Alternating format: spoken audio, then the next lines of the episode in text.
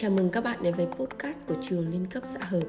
Trong số này tôi sẽ chia sẻ với các bạn về một nữ sĩ trong thời cận đại của lịch sử văn học Việt Nam, bà Nguyễn Thanh Quan. Bà sinh ra ở làng Hoa Nghi Tàm bên bờ Hồ Tây, nay là phường Quảng An, quận Tây Hồ, Hà Nội. Bà là người hay thơ, giỏi chữ nôm. Đời vô minh mạng, bà được vời vào cung, dạy dỗ các cung phi và công chúa. Điều này xác nhận với chúng ta rằng bà là một phụ nữ có đầy đủ công, dung, ngôn, hạnh theo đúng chuẩn mực xưa nên được triều đình biết tiếng và được vời vào cung trao cho trọng trách này. Chồng bà là Lưu Nguyên Ôn, đỗ cử nhân năm 1828, từng làm tri huyện Thanh Quan sau bị giáng chức.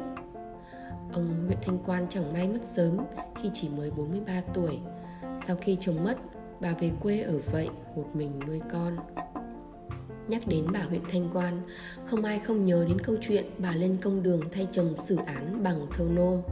Chuyện xảy ra khi lúc chồng bà đi vắng, bà nhận được đơn của một thiếu phụ trong huyện xin được đi lấy chồng. Xót thương hoàn cảnh của chị ta, bà đã phê vào tờ đơn bằng mấy câu thơ.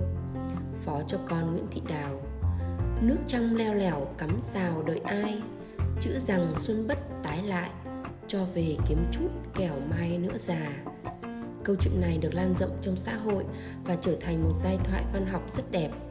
Bà huyện có lòng thấu hiểu và cái nhìn vượt bậc về tình nghĩa vợ chồng. Cùng là phận nữ nhi thường tình nên bà biết thương cái xuân thì của người thiếu phụ, mong muốn tìm được sự công bằng cho phụ nữ trong xã hội phong kiến loạn lạc. Bà có một cuộc đời thăng trầm và trầm lặng hơn so với tài năng của mình bà chỉ để lại cho đời ngót chừng chục bài thơ nôm theo thể hàn luật mà nổi bật nhất là bài Thăng Long thành hoài cổ, qua đèo ngang, chiều hôm nhớ nhà. Vậy mà vẻ cao sang đài cát kêu xa từ từng con chữ trong bài thơ, mỗi bài đều 56 chữ ấy đã được lan tỏa khắp thi đàn nước Việt trải qua đã mấy trăm năm. Cuộc đời bà huyện Thanh Quan gắn liền với những thăng trầm của đất nước. Cũng chính vì thế nên tâm trạng và hồn thơ của bà mang đậm màu sắc thương nước, thương dân, hoài niệm về quá khứ vàng son.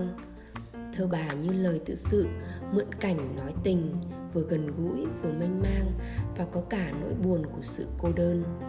Ấy thế nhưng những câu chuyện về bà lại được biết đến qua các giai thoại, các điển tích mà ở đó người ta thấy rõ nét một nữ sĩ đa sầu, đa cảm giàu lòng chắc ẩn, tài đức vẹn toàn.